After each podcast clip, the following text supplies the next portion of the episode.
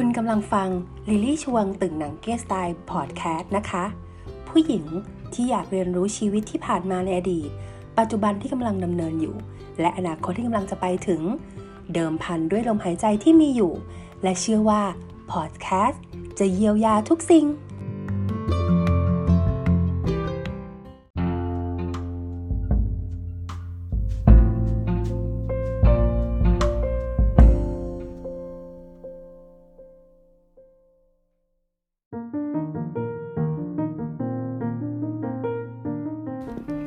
สวัสดีคุณผู้ฟังค่ะ ใน episode ที่ 11 แล้วนะคะ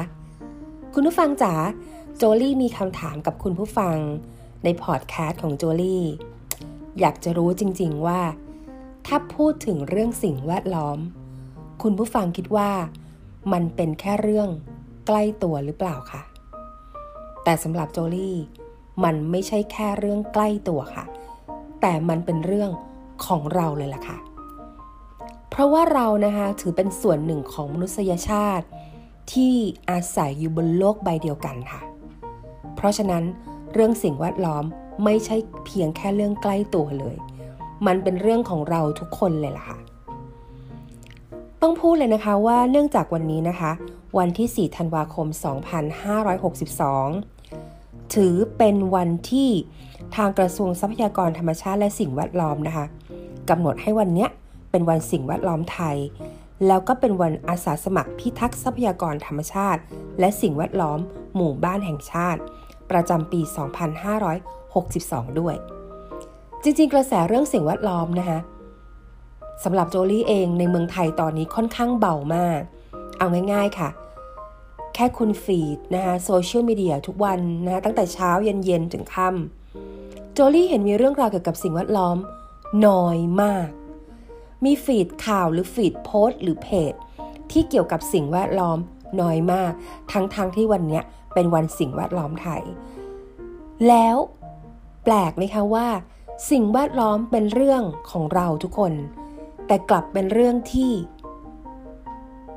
เหมือนเราจะไม่ค่อยให้ความใส่ใจกับมัน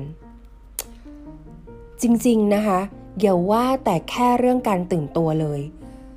จริงๆ ตอนนี้นะคะ สภาวะโลกและสิ่งแวดล้อมในปัจจุบันของเรา ทรัพยากรโลก หรือแม้กระทั่งเรื่องของมลภาวะ มันไม่ใช่แค่เพียงให้เราต้องมาตื่นตัวแล้วนะคะแต่มัน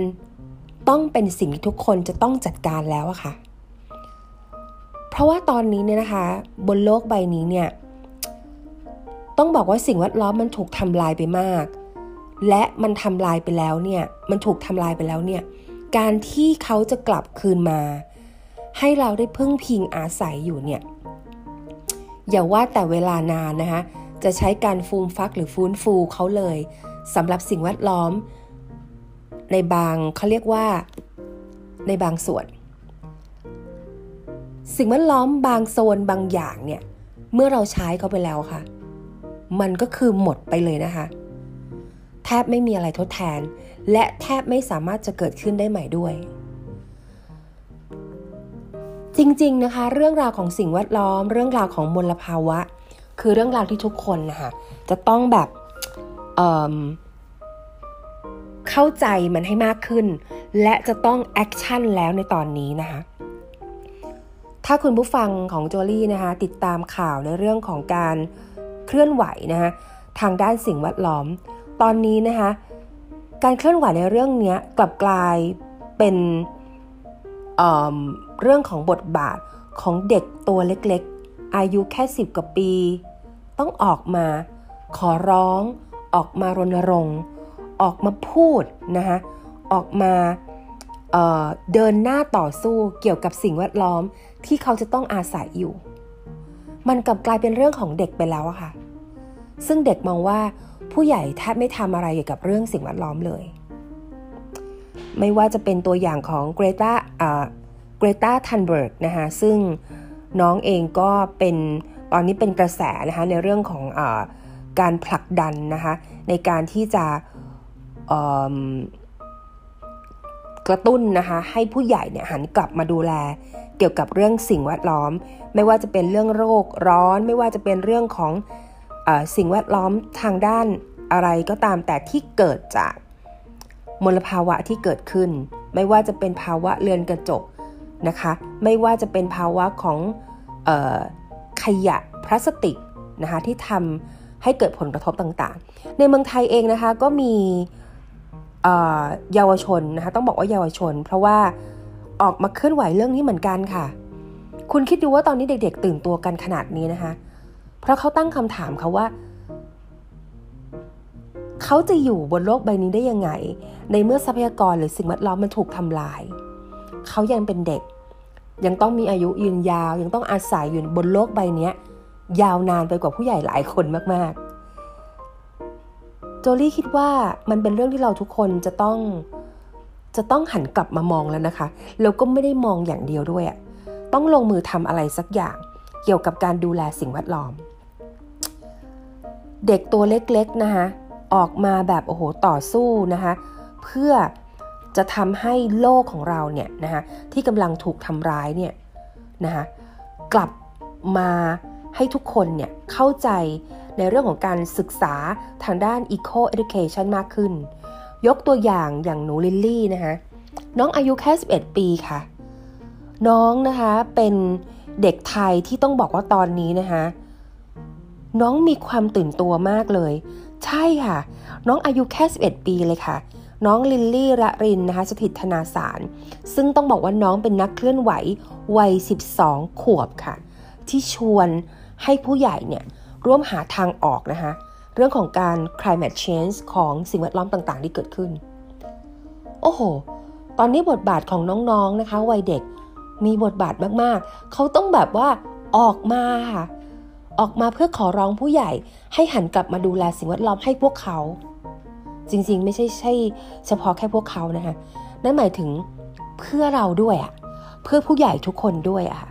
เพราะโลกอะเป็นของเราทุกคน เป็นของมนุษยชาติ ที่ต้องดูแลแล้วก็รักษาเขา ถ้าเขาถูกทำลายไป แล้วมนุษย์เราจะอยู่ได้ยังไงคะต่อให้เราจะแข่งขันกันทางด้านเศรษฐกิจ มหาอำนาจทางด้านต่างๆ แต่ในเมื่อแข่งขันไป แต่โลกเราที่เราอาศัยอยู่ด้วยกันเนี่ย มันอยู่ไม่ได้แล้วค่ะ มันจะมีประโยชน์อะไรกับการต้องมานั่งแข่งขันกันในเรื่องอื่นๆล่ะคะ ตอนนี้ทุกคนต้องร่วมมือกัน และนิ่งอยู่ไม่ได้แล้วนะคะ สิ่งแวดล้อมเนี่ย บางคนนะคะ พูดแล้วก็แลดูเฉยเมยกับกับเรื่องราวเนี่ย แต่ถ้าคุณนะลองเข้าไปศึกษาถึงผลกระทบ และสถานการณ์สภาวะต่างๆ ที่โลกใบนี้กำลังเผชิญอยู่ เอาง่ายๆค่ะ ฝุ่น PM 2.5 น้ำท่วม อุทกภัยต่างๆ ที่เกิดขึ้น อากาศที่ร้อนขึ้นในบางช่วงเวลา อากาศที่หนาวในบางช่วงที่มันไม่ควรจะหนาว นั่นคือสิ่งที่ธรรมชาติและโลกใบนี้ มีการส่งสัญญาณเตือนเรามาแล้วนะคะว่า เฮ้ย ฉันจะอยู่ไม่ได้แล้วนะ สภาวะของฉันมันถูกสั่นสะเทือนมาก กับการถูกพวกเธอทำลาย นี่เขาแค่เตือนนะคะ แต่ผลกระทบกับภัยพิบัติที่เกิดขึ้น ที่เราก็รู้ๆกันอยู่ เราแทบจะรับมือแล้ว ไม่สามารถที่จะแบบเเตรียมตัว ให้ทันกับสิ่งที่เกิดขึ้นได้เลยในหลายเหตุการณ์ของอการส่งสัญญาณเตือนของธรรมชาติออกมา โจลี่ว่าเรื่องนี้นะคะ เป็นเรื่องที่เราทุกคนเนี่ยจะต้องจะต้องบอกตัวเองอะค่ะว่า ต้องหันกลับมาใส่ใจ และอะไรก็ตามที่เป็นหนทาง วิธีการ หรือการกระทำที่นำไปสู่พฤติกรรม ในการดูแลโลกใบนี้ ดูแลสิ่งแวดล้อม เป็นเรื่องที่เราควรจะต้องทำเลย นับตั้งแต่วินาทีนี้เลยอะค่ะ แคมเปญในการรณรงค์ในเรื่องของการไม่แจกถุงพลาสติก หรือการออกมาขององค์กร เอกชนที่ช่วยในเรื่องของการกำจัดขยะอิเล็กทรอนิกส์ ซึ่งนี่ก็เป็นอีกหนึ่งเรื่องนะคะ ที่มองข้ามไม่ได้เลย และหลายๆชุมชน หลายๆ กลุ่มวอร์เนเทียที่รวมตัวกันนะคะ ดาราหลาย ๆ คนที่ก็ให้ความสำคัญกับสิ่งแวดล้อม ทุกคนคะอยู่นิ่งไม่ได้แล้วนะคะ เพราะว่าถ้าเกิดคุณอยู่นิ่ง ๆ อยู่แบบทำลายเขาไป วันหนึ่ง โลกใบเนี้ยมันจะทนการถูกทำลายจาก มนุษยชาติไม่ไหว แล้วอาการที่เขาแสดงออก มันจะถูกทวีความรุนแรงมากกว่าที่เขาเคยส่งสัญญาณและแสดงออกมา ใช่ค่ะ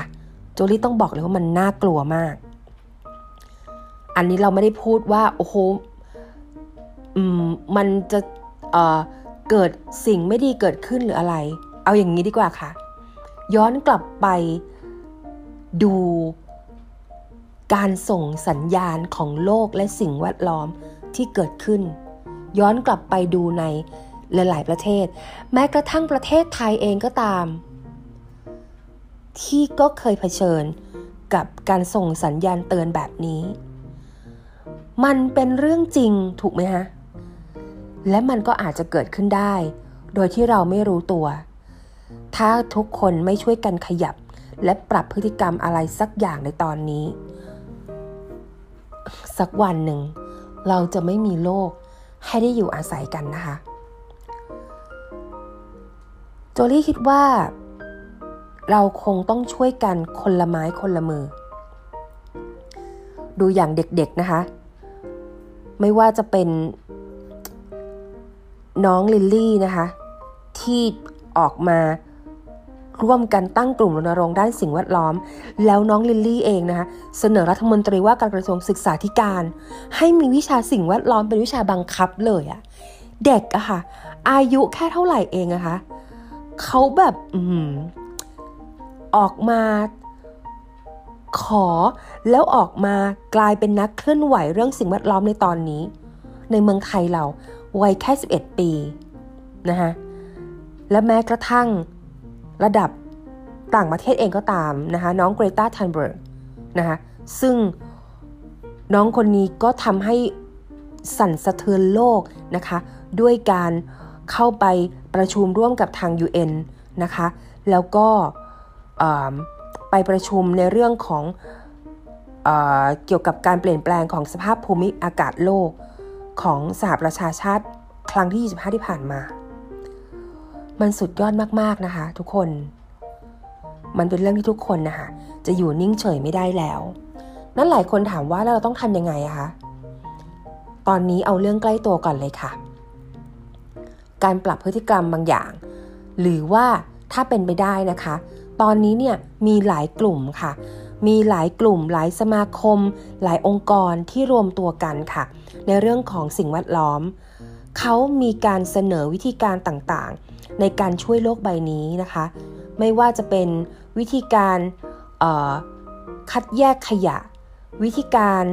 ทำให้ขยะเนี่ยกลายมาเป็นขยะที่สามารถนำมา reuse ได้ recycle ได้นะคะหรือว่ามาเป็นเรื่องของการ upcycle ได้นะคะมีวิธีการที่ช่วยให้เราเข้าใจการใช้ หรือว่าการดูแลสิ่งแวดล้อมมากขึ้น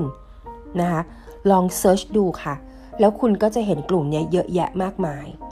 ออกมาช่วยกันเถอะนะคะ เพราะว่า โลกใบนี้มันจะรับการถูกทำลายจากมนุษยชาติไม่ไหวแล้ว อย่าให้เขาต้องส่งสัญญาณ ให้หนักกว่านี้ หรือเขาแทบจะไม่มีเวลาส่งสัญญาณให้เราแล้ว แต่มันจะกลายเป็นการบอกกับมนุษยชาติว่า ฉันทนไม่ไหว จากการถูกพวกเธอทำลายแล้วแหละวันที่ 4 ธันวาคมสำหรับวันนี้ก็ถือว่าเป็นวันสิ่งแวดล้อมไทย เพราะฉะนั้นนะคะ โจลี่ก็อยากจะเป็นส่วนหนึ่งค่ะ ที่อยากจะพูดคุยผ่านพอดแคสต์นะคะ เพื่อให้คุณผู้ฟังของโจลี่เนี่ย ได้ตระหนักในเรื่องนี้ เช่นเดียวกันกับที่โจลี่ตระหนักค่ะ